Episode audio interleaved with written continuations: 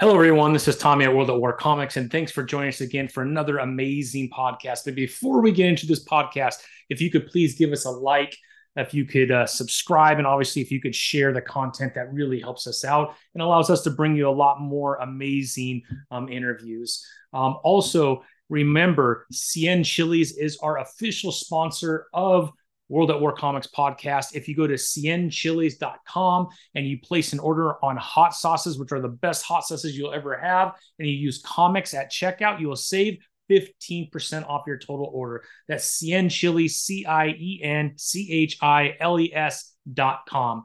All right, without further ado, our next guest is Nigel Lynch. Um, he is the writer and creator of Diary of the Stray Dogs and an upcoming new title called Critical Ops Task Force by Wiseacre Comics.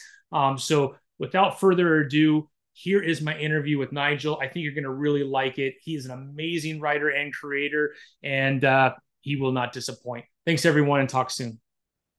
Well, hello, everyone. Welcome to the World at War Comics podcast. My next guest is the one and only Nigel Lynch. Nigel, thank you for joining me, man. Super excited to talk to you. Um, I got a uh, well. First, you sent me Diary of a Stray Dog, which I was super excited about, and then I found out about a new title that's up and coming, and uh, you gave me a sneak peek of that too. But we'll save that for right now um, because uh, I want to really get to know you a little bit better and and how you got into that passion of comics. But before then, how are you doing? How's things going with you, Nigel?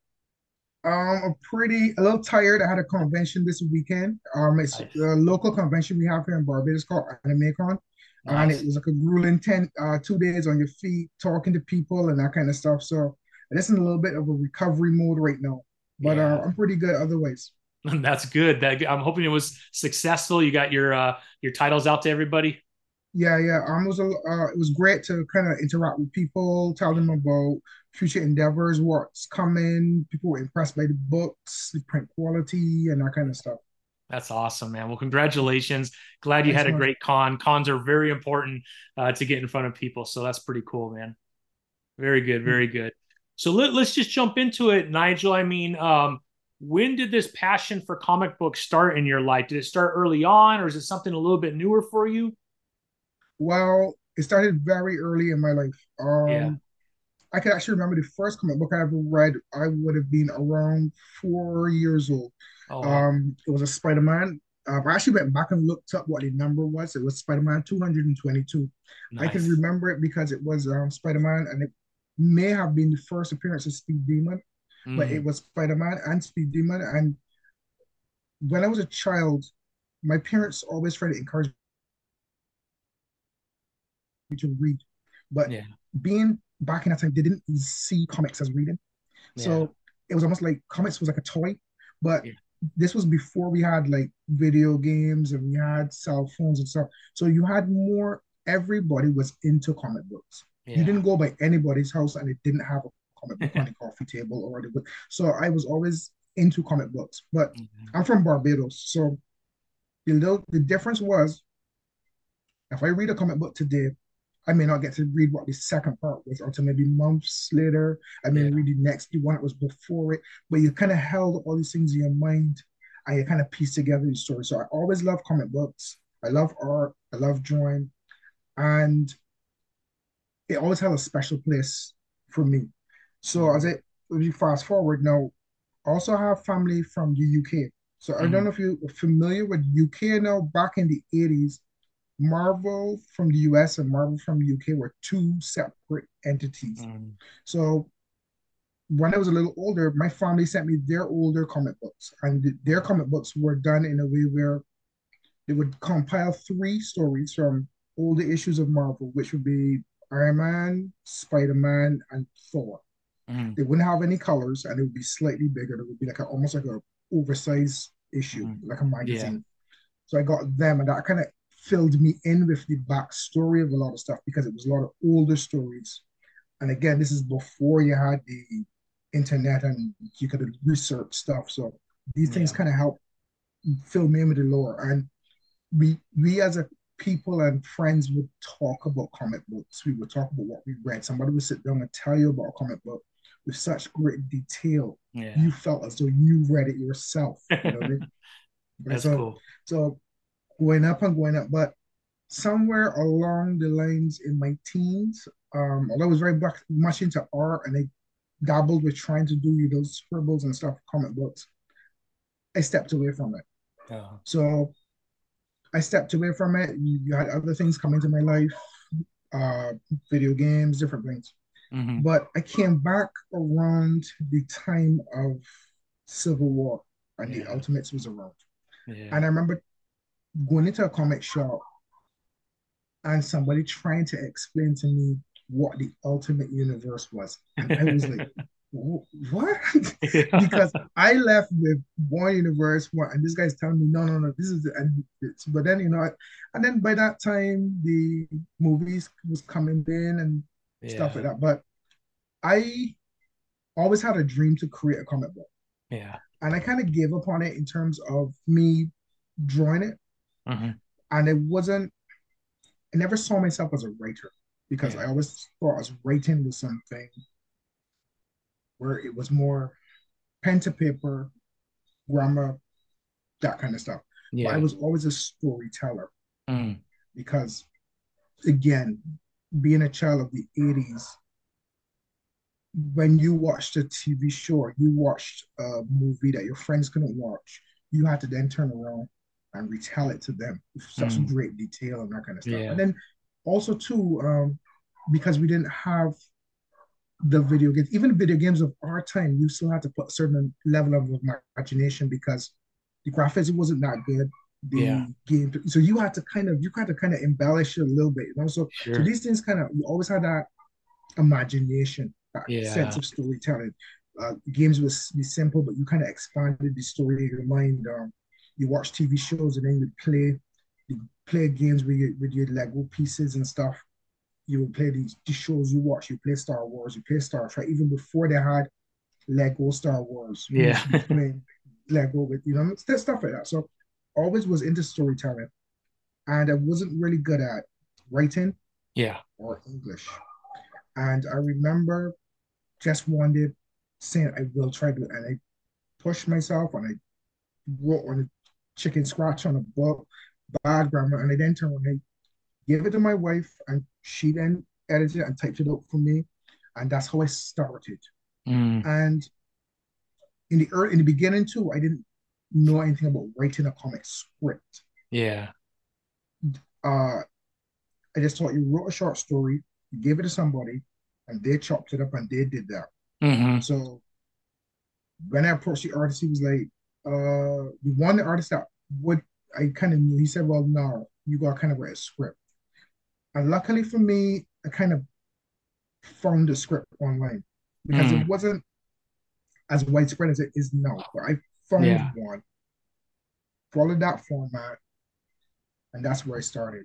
And as throughout the years, I've been able to type for myself, edit for myself, mm-hmm. um, with the advance of technology moving forward because spell checks and the different things have kind of all gone. There's there's text to speak to listen to your story. There's so much things have gone. Yeah. You can do things a little more for yourself. Yeah. So fast forward, um, I did wrote my first book in 2007, mm. and from then, so 17 years ago, every year I publish one comic book a year at least. Wow, wow, that's amazing. Yeah, so I've probably worked on over 20 titles. That's incredible. Well, I'm only aware of the two, man. I need to dig in, Nigel. Yeah, uh, yeah well, these two are pretty. Awesome, I, as, as I say, it's, it's funny. So as as much as you, when you grow, so as I said, I'm from Barbados, and I would have done a lot of stuff here, and yeah. so I've had I have like audio awards, I have angel awards, and different things like that. But then somewhere along the line, when I was introduced to social media, I realized it was a bigger world out there with independent comics. Yeah. And it's almost like I have to start over. So mm. these books I'm doing now, even though I have 17 years of experience and I have over 20 books, it's almost like starting over fresh. This is my yeah. book once again because I'm now in a new environment with new people, new players. I have yeah. to establish myself again. So, but at least with experience, you can build on it so you don't lose what you have. Yeah. That's awesome. Well, are either of these two stories a story that you had already published a while ago and then you're reintroducing them, or are these brand new um, stories that you created recently? Okay, so funny you should say that. Um, the Diary of the Stray Dogs concept was oh. literally the first book I ever came up with 17 years ago. Oh wow. Like, that was the first book I ever did. But it was never published. Mm-hmm. It we had a we did some work on it. It was supposed to be for part of an anthology, and we kind of shelved it. Mm-hmm.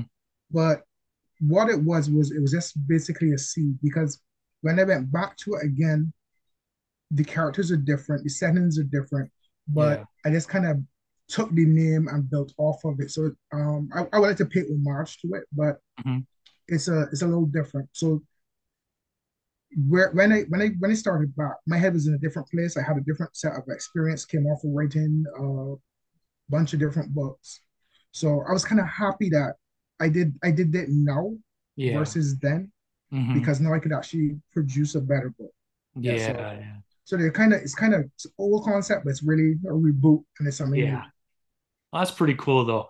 That's pretty cool. So now I assume right that passion for writing is there because you're pretty good at it. When did when did when did you? So I know you went in 2007. You started creating comic books.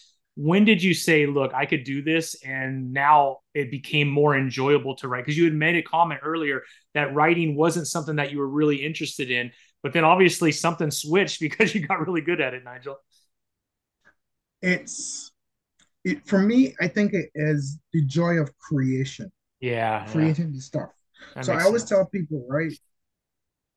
The way how comic books and creating a comic book is if you do not enjoy it, mm-hmm. if you don't find it as fun, yeah, it's gonna beat you. It's not, you know, don't do this if you don't enjoy it, if you don't like it. Yeah. Um, because it, it can there's so many things that are around the corner to be a pitfall from yeah. you know I mean anything bad that could happen could happen. Yeah. You know, you could lose lose files. You can get artist flake on you. You yeah. could get deals that fall out. There's there's, yeah. there's, so many things that could go wrong that if you don't if you don't love it, um yeah. for me, what happened with the writing, and it still is a issue, is you become more and more confident as you go forward. Yeah. So as I said in the beginning, um, so I, I have dyslexia. So basically, I had no interest in school to do with any form of subject that had to do with writing. So I did mm. subjects with my hands,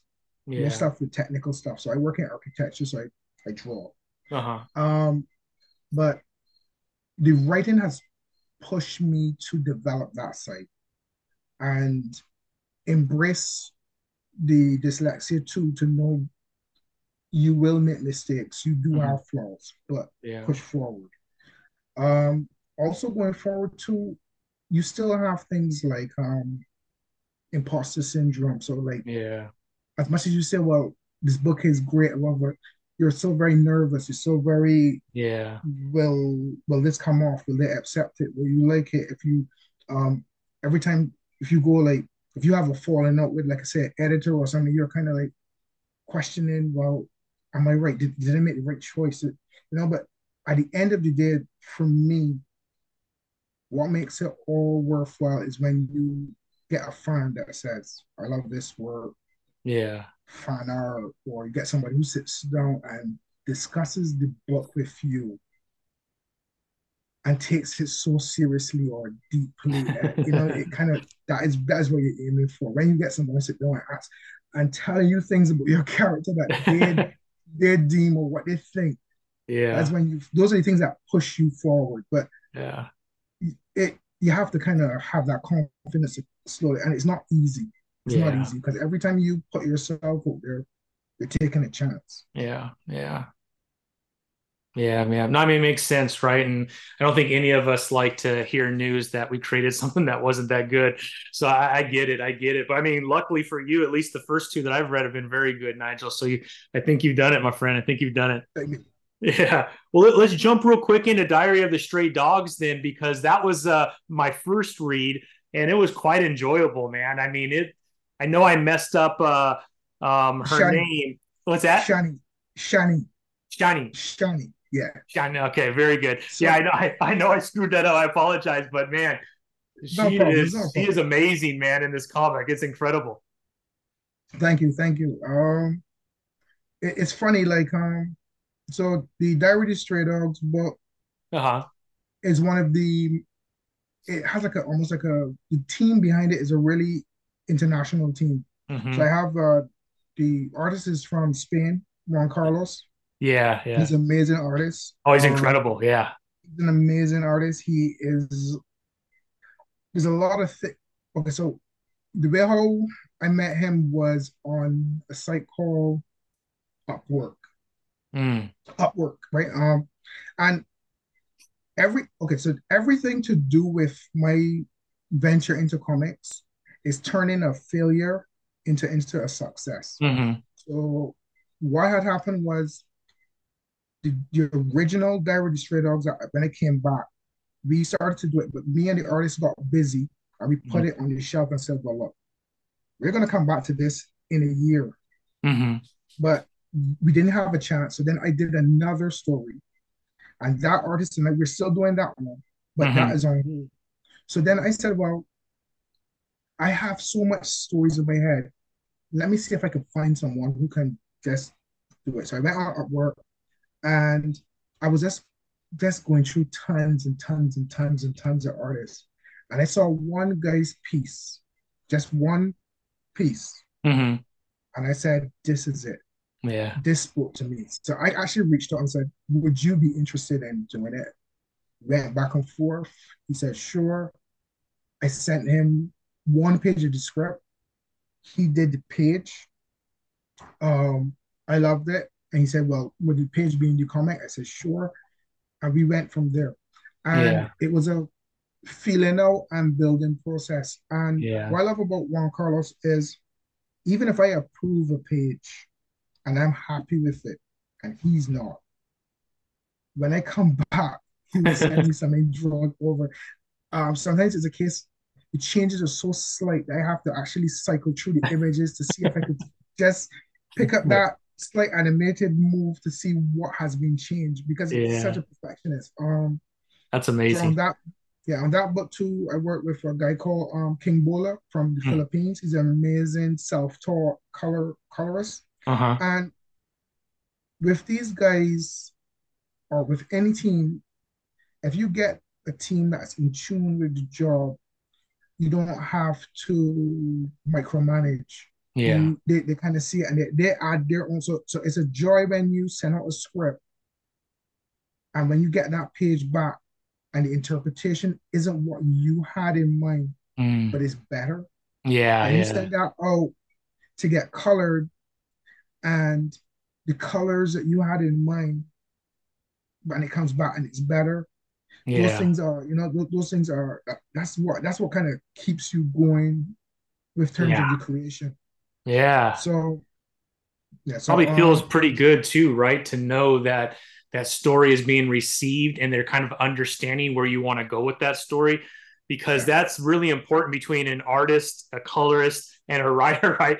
And you know as a fan of comic books you could tell when the writer is not on the same page as the artist and they're almost telling two separate stories. They're kind of related but they're a little bit different right? So yeah yeah and, it's very important and there is a there's a thing where um i could as you said there's certain things i and i can see it and i look look through a book um mostly any books i would say yeah.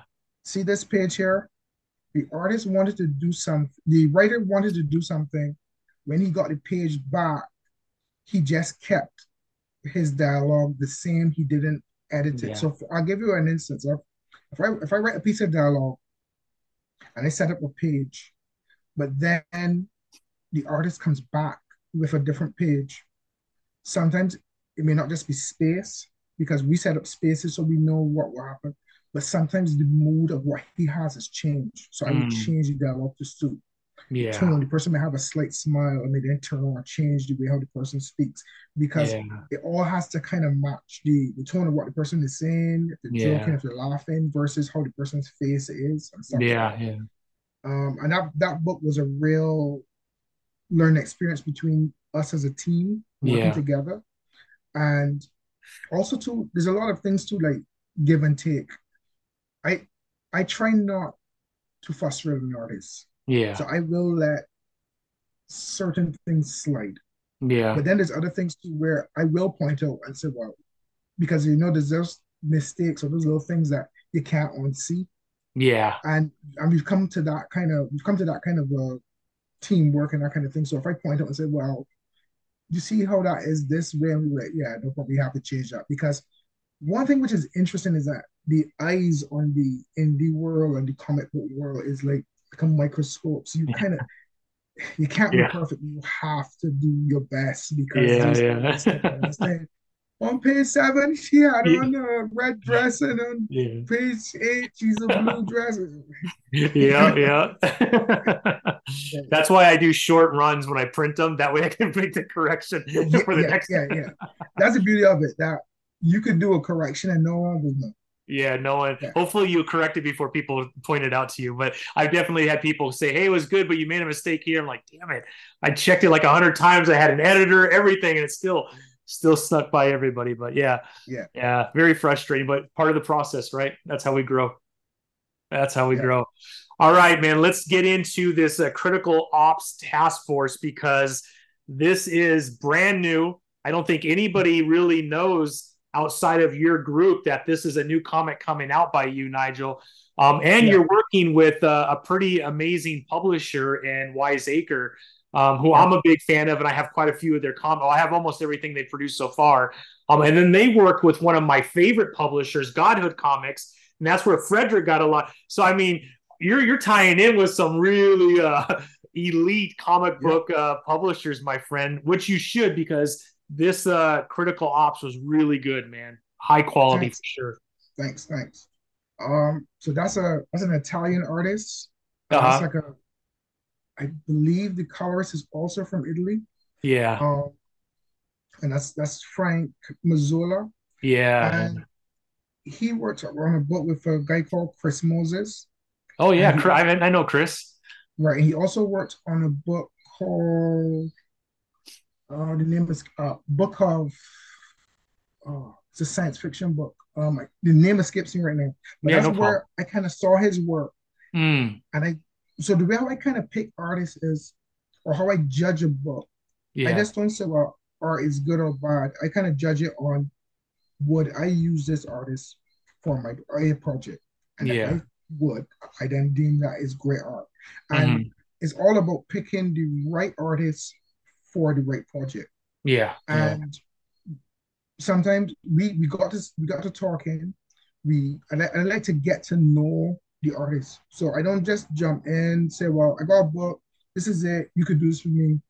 We sit down, we talk about what films we like, yeah, what movie, what what what, what books, what comic books, personalities, them sometimes down to music. Try mm-hmm. to find something that you can relate to them on a level yeah, especially yeah. when you're dealing with international people yeah. from all because you have to find something that's a, a, common bond that's drawing you all together, right? Because you all come from different cultures, sure, all come from different time time zones and everything. So we kind of talked a bit, and then he said, "Well, yeah, he'd be interested." And I told him, "Well, this is what I want to do."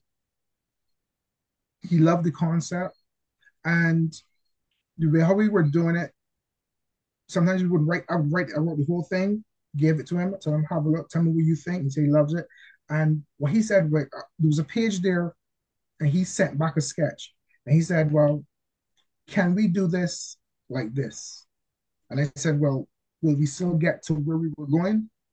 Yes. And that's how I kind of flow. Yeah. If we have to go from point A to point B, if the artist has a better suggestion or yeah. better way to do it, yeah. Once it doesn't change my story, yeah. because um yeah. I you know, I remember I've had an editor say, well, you didn't write in uh I may have a, I may have written a book and then there's one page I didn't write the fight scene. And they said, but you didn't write any fight scene. And I said, well, because I think as a writer, I'm stifling the creativity of the artist. Mm. If I, you know, if I hamstring him, what yeah. I, because he's the person doing, it, especially if I trust him. Yeah yeah. he knows best. Um, and what was interesting, the artist said he sees himself as the director to my yeah. movie. So he's picking those shots and those angles. Yeah. So it's all about trust of finding the team that will work for you and see your vision. Yeah, yeah, no, that's really important, right? And I also think giving a little bit of that leeway for the artist creates more buy-in from that artist too, right? Because you made an amazing comment earlier about trust. And mm-hmm. uh, if you could give them that ability to kind of come up with the concept on their own, you start to build a lot more of that trust and that back and forth. I think becomes a lot easier too and smoother. And I don't know, I just I think it works out a lot better um, if you're able to do that, right? Yeah. And the other thing it also does is open it because there are sometimes there is a page that you envision you want it a certain way. So yeah. what I will do is I still have a slight art background. I will sketch it or I may send a picture reference. And then they will tend to accommodate you for that page or they will mm. kind of see and they would sometimes they will take your idea and run with it and make it 10 times better. So yeah. therefore you still get what you want but now if they're spinning it, everybody just feels uh, involved. Yeah, yeah, man, that's awesome. That's awesome. Well, let's. I, I, we certainly don't want to give anything away. We have the Kickstarter that we're going to talk about here in a minute, so I don't want to give any of the story away on this. Um, but the character development is pretty awesome. Maybe we could talk a little bit about the importance of character development, how you come up with your characters, um, because you know you you got Douglas, and we won't say too much more, who is by far my favorite in this. I mean, he is a badass and he's amazing and he's he's objective, but there is a little bit of a heart, but he's still very objective. I mean, a lot of things I, I dug out of this man, and I really enjoyed it. So, like I said, I don't want to give anything away, but how did you come up with the character development, and how do you know how many characters you need as you're writing the story? Like, how does that all come together for you? Okay, so I would writing a story like this mm-hmm. for both of them. Yeah, it was is it's a bit difficult. Mm-hmm. Uh, you, you're juggling a cast of. I think both books have a cast of. Well, the second to the, the wounded has a cast of five also. Yeah. But let's yeah. let's let me go with COTF. So yeah. COTF was supposed to be the original Diary of the Stray Dogs book. Douglas okay. was supposed to be the main character. Mm-hmm. And as I said, the hookups caused me to create the side character, which I fell in love with, Shani, and to yeah. okay, so Douglas's character, I'll tell you what what influenced what influenced me with COTF was the movies that I like, which is the high octane action, yeah. science fiction. One of my favorite science fiction movies is uh, Elysium mm. uh, with. Matt Damon. So you, yeah, so you get a lot of aesthetic so it's a different type of futuristic thing. Aside, so also both of them are in the same world. You'll see that one book is cyberpunk, one's a little bit like dirty, yeah, tea grain kind of thing, right? For sure. Another another movie, um, because when we did that book, we literally kind of said we're doing the raid. I don't know if you ever watched the raid. Uh, the raid is a it's a it's an Asian movie where these cops go up into a building it's very similar to Judge Dredd, the last Judge Dredd. Oh, okay. Right, right. It's like that. Yeah, yeah. Where you, you you funnel people into a building and it's high octane, high action.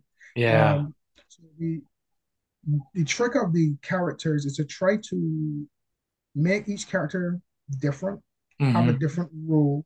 Sure. Um, when something that I learned early from mistakes was try to give everybody a different body type and physique so that the silhouettes of the characters can easily be picked up so you don't get mixed up with who did this and who did that, that kind of yeah. stuff.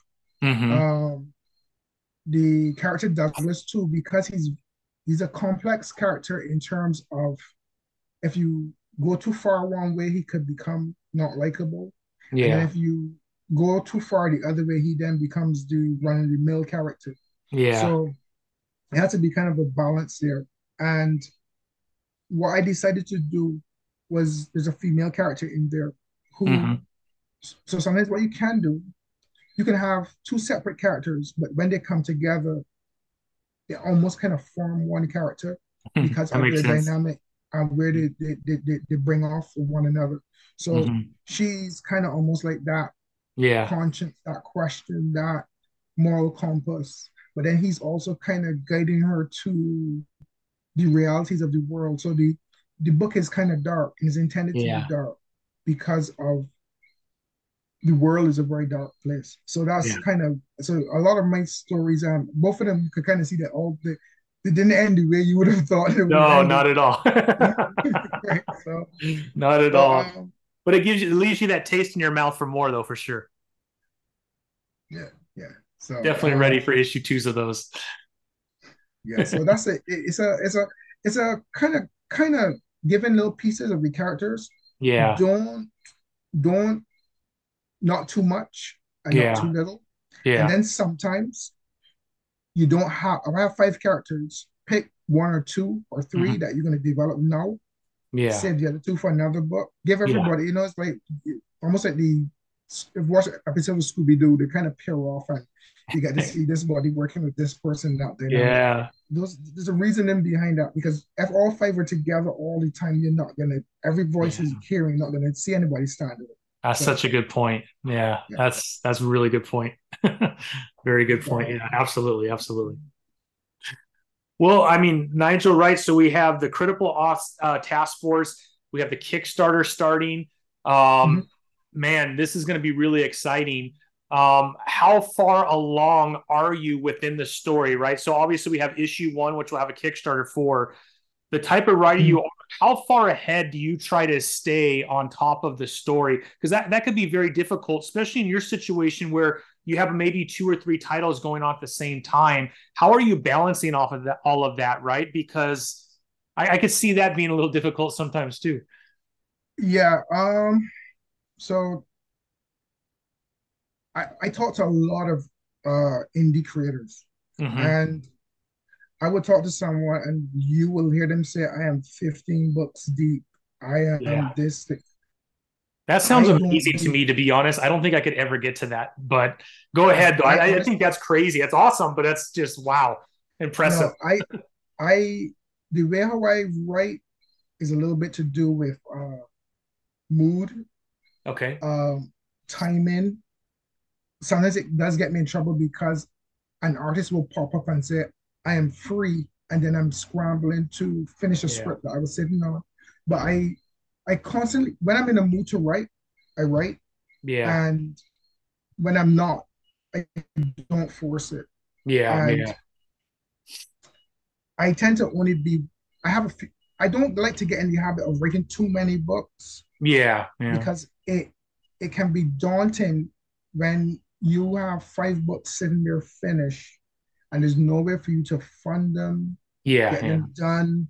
So mm-hmm. I kind of live by the day, like I, I I I have maybe two scripts ahead of anything. So I I've literally just finished Critical Ops two. Okay. Sent it to the artist. The artist said he wants to see it.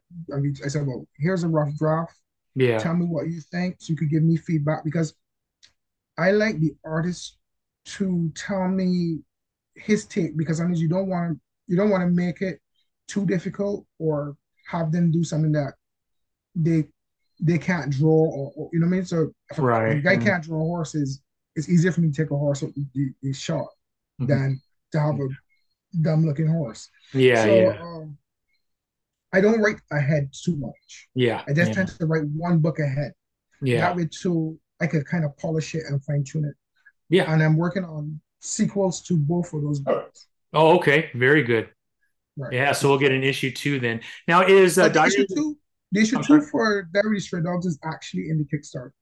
Oh, it is. Let's make sure that we're mentioning that too. So I will look that up and I will make sure that I uh, jump on that, my friend, because you left me in a bad spot on issue one, man. I got to find out what happens next.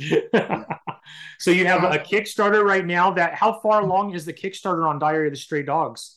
Is it already open and ready to go? No, it's uh, it's written approval. It should be uh, approved in the next couple of days. Okay, perfect. Then we should be pushing to get some signups. Yeah. And it will be launching September the 15th. Nice. Well. September 15th on Diary of the Stray Dogs. And um, you'll have an opportunity to go back and purchase issue one, two in there as an add on. Yeah. Awesome. Yeah. I have that physical copy, my friend. I got to have the physical too. yeah. That's exciting, man. Thanks, thanks. That's exciting. Yeah. And then, and when do you have a date yet for a Critical Ops Task Force yet? Well, it's it's in the same Kickstarter, so oh, okay. So you you'll be able to get you'll be able to get all three of my books. Nice. If you want physically, um, yeah. the Diary of Stray Dogs two is seventy pages. Seventy. Yeah, so 70 Wow, pages. that's a big book, um, that's a graphic uh, novel, Nigel. Yeah, uh, Juan Carlos is back again.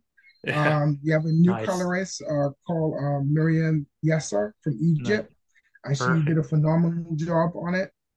Um, and it's really happy how everything kind of came out, and yeah. that kind of got put into the Kickstarter because it was a book I had finished sitting yeah. there, and it just made sense to add more value to the Kickstarter yeah. to drop it in rather than sit on a 70 page graphic novel. So that's awesome. You know, um, we get to see more of Shani. You get to see yeah. her crew, and she has a mercenary team. Yeah, and hers is different from COTF. Yeah, so COTF is more of your Blackwater corporate uh for the man kind of corporation watchdogs yeah. while Shani's mercenaries are more grassroots yeah duct tape and spit kind of mercenaries yeah um, yeah and they're both in the same world but they're set the two stories are 10 years apart yeah, yeah. No, that's so cool, man. Um, both of them are amazing stories, and I'm super happy for you, Nigel. And I'm glad that uh, you've uh, you've had some success so far, man. And uh, I know that the Kickstarter will uh, fund. There's no doubt about it, man. No doubt about it. We'll pump it as much as we can, man, because it's good stuff. I mean, anybody listening to this, I'm telling you, man, these two stories are top notch. Um, and you will not be disappointed reading them, man. I had a blast reading them. It was fun. In fact, you get to like the last few pages, you realize it's over, and you're like, oh man, that went fast. And that's a good. I think that's a good um, response to a comic book is when it felt like it went fast, right? You just you get lost in the story, you get lost in the characters, and then the artwork and the colors, and all of a sudden it's over, and you're like, all right, man, when, when's number two coming? You know, and that's the only downside about indie comics is we're all trying to fund everything that we're doing. So next month it's not going to be out, right? Whereas you know yeah. on the big two, that's how it is. So, but uh, man, it's worth the wait. It's going to be fun, man. Thank you. Thank you, yeah, you. yeah, yeah. So what else is going on with you, Nigel? Right, we have these two projects. I assume that you have some other. Not that you have to share anything, but I assume mm-hmm. you have some other things in the works. Will Will Diary um, of a Stray Dogs will that be um, published under Wiseacre as well, or is that self published and only Critical Ops being under Wiseacre? Well, right now only Critical Ops is under Wiseacre. Gotcha. Yeah, but um, there's nothing stopping after the Kickstarter, we'll see what happens. Yeah. Um, I love working with Wiseacre. Yeah. Um, being very helpful, very supportive. Yeah. Uh, because I am from where I am at my location, Barbados. Yeah. A lot of things that I can't do, a lot of stuff I can't access, even like uh, yeah. the same crowdfunding and that kind of stuff. So, as I said, the indie community is built on support um, yeah. People like you guys, if you share, you have a platform, you share stuff. Um, there's some other people. So to try yeah. to get create this network to help each other. So I was very, I'm very grateful for what Frederick and what yeah. Yeah, yeah. No, they they have uh I think they have a winning model and uh mm-hmm. you know they're already in diamond distribution, which means people could go to the local comic book stores and pick up most of their books. So my assumption is Critical Ops will be one of those books that I could go to my local comic book store in the future and say, "Hey, yes, issue two is coming out on this month. Can you please order it for me?" And that's, I mean, that's that's where you want to get as an indie uh, creator, right? Is that your comic book is available for anyone to pick it up anywhere that they're at. And that's really hard to do as an independent right? That's why you got to do a lot of uh, comic cons and stuff like that. But if you could get in a diamond or lunar or any of those other distributors that that's game changer right there and wiseacre is. So congratulations on that man. Thanks, congratulations man. on that yeah so what has the response been um, in barbados with uh, diary of the stray dogs um, I have a quite a fan base. A lot of yeah, people. I bet you do. um, a lot of people. The way how because of being an indie creator and yeah. being doing this for a while, I adopted a new model So some of you you may you may have realized or you may not, it will slip you if it was done well. Each story is a contained story. So mm. although it leaves you wanting more, you yeah. don't feel cheated because yeah. you did have a full story.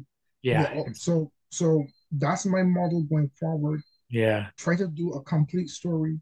Uh follow almost like um Mandalorian or how serials were done when I was growing up, where you could come in, uh, you could come in and watch any episode of Knight Rider. Yeah, that's true. Yeah, but it still kind of slowly progressed, and you still yeah. had progression, right? Sure. So that's what I'm planning. That's my plan. Yeah. Um. So what was interesting was there was a lot of people who just jumped straight into book two. Yeah. book two was this meteor book. They just yeah. jumped straight into book two. So the uh, response has been great. Yeah. Um, I've sent out the book to a few people to review, trying to get some buzz on, and then see if I can get hear what feedback comes back. Um, yeah. so far from what you're telling me, it should be positive. Um, it's, I think it's gonna be positive, my friend. yeah. Uh, that's super exciting, Nigel. Man, congratulations.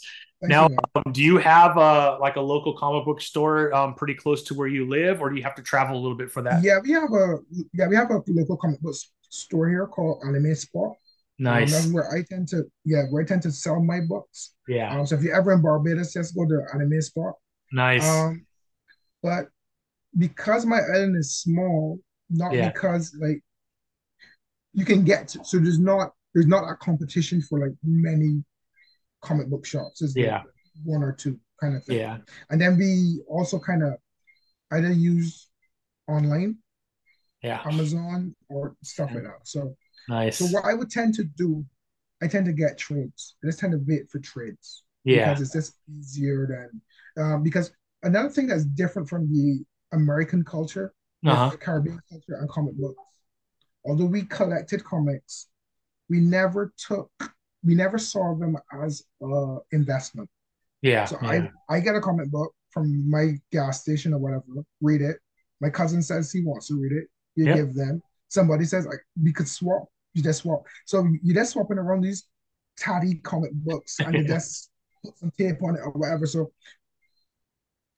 it was just the way how it was for us. Yeah. We collected. Yeah. We never collect. There was only years later when we started to read things like Wizard and stuff. You said, "Yeah, there's there's money in this." Should have kept that Spider-Man two twenty one, right? there's a lot of comic books that I had that were destroyed and the cover yeah. was swept through the door. That is valuable today. Yeah. Yeah, I know, I know. It's it's heartbreaking on one side, but on another side, I, I think uh, one of the downfalls of comic books is the you know i think that desire for investment has come in and it's kind of robbed people of the actual story that's taking place within the comic book so although I, I do collect quite a few comics i'll be honest i don't collect very many marvel and dc i mean i love dc dc is my favorite mm-hmm. universe I could tell that you grew up with Marvel, so Marvel's probably your favorite universe, right? I just grew up with Justice League and all that stuff, so I love it but I have everything. I love Marvel too. Don't get me wrong. Um, but I, I really, you know, over the last 10 years, some of the stories have not been that great for me. And they're kind of getting away from what made those two companies so great. And I've found that in indie comics. So if you were to go through my collection, probably 60% are just small independent comic creators. And I have, there's more passion for me in that too because one like you said the community is there. It's really hard to have that community with dc and marvel right? I mean those those people are trying to get into hollywood and write for movies and more power to them i mean that's that's not a negative. It's just it's a different feel and a different world whereas the indie there's more of a passion for true comic books and putting out amazing stories and like you said there's also this desire to help one another out because the strength of that community is how we could all be successful. I don't know too many independent creators that have gotten rich off of creating comic books. It's hmm. mainly a passion project where you have a passion for a story and you want to get it out. And indie comics is that platform that's allowing you to tell that story. So I love the simplicity and the purity of that. Um, and I hope it stays um, um, to a certain extent that way because I love that aspect of it. Um, and I get to meet people like you and um, you know, Frederick and Tyler at Godhood Comics and so on and so forth. If it was the other way around, I would have never met any of you. And I'd just be in a comic book store buying it, reading it, putting in a nice sheet, and then hoping I get rich off of it one day, which there's nothing wrong with that. I'm not shooting shots at anybody. If that's what you do, that's your thing, no problem. But I love the simplicity of just being lost in a story for yeah. 15 or there's 20 nothing, minutes. There's nothing like back in the indie Kickstarter. Yes. Getting the book. Yeah. And then being able to reach out to the creator and said, I love this book, or could you explain to me what happened on page such and such? Yeah, yeah. Get this this course going. You know what I mean? That's the beauty of it. Yeah. Um, you can't do that with everything. You know, that's, yeah. that's the beauty of it. That's the beauty of it. And, and and I'll be honest with you, all the I mean, I go to a few cons and I get to meet. I usually spend most of my time in the creator section where you have the small independents, and I get to interview them and uh, you know speak with them and then i invite them to the podcast and you just meet some amazing people with incredible backgrounds and uh, i mean who would have thought there would be this creator in barbados putting out such amazing stories um, Thanks, i would have never known my friend unless uh, you reached out to me and then Frederick reached out and he goes, Hey, have you talked to Nigel? It's like, Yeah, I'm already talking to him. He goes, oh, Okay, cool. So, yeah, it's, it's amazing, man. Uh, it wouldn't happen any other way. Yeah. Yeah. Yeah. Well, Nigel, I, I can't tell you how much I appreciate you coming on. Um, September 15th, you could count on me to be that voice for you to let everyone know it's ready and that they need to get in there. They will not be disappointed. I, I my recommendation, I put my name on it.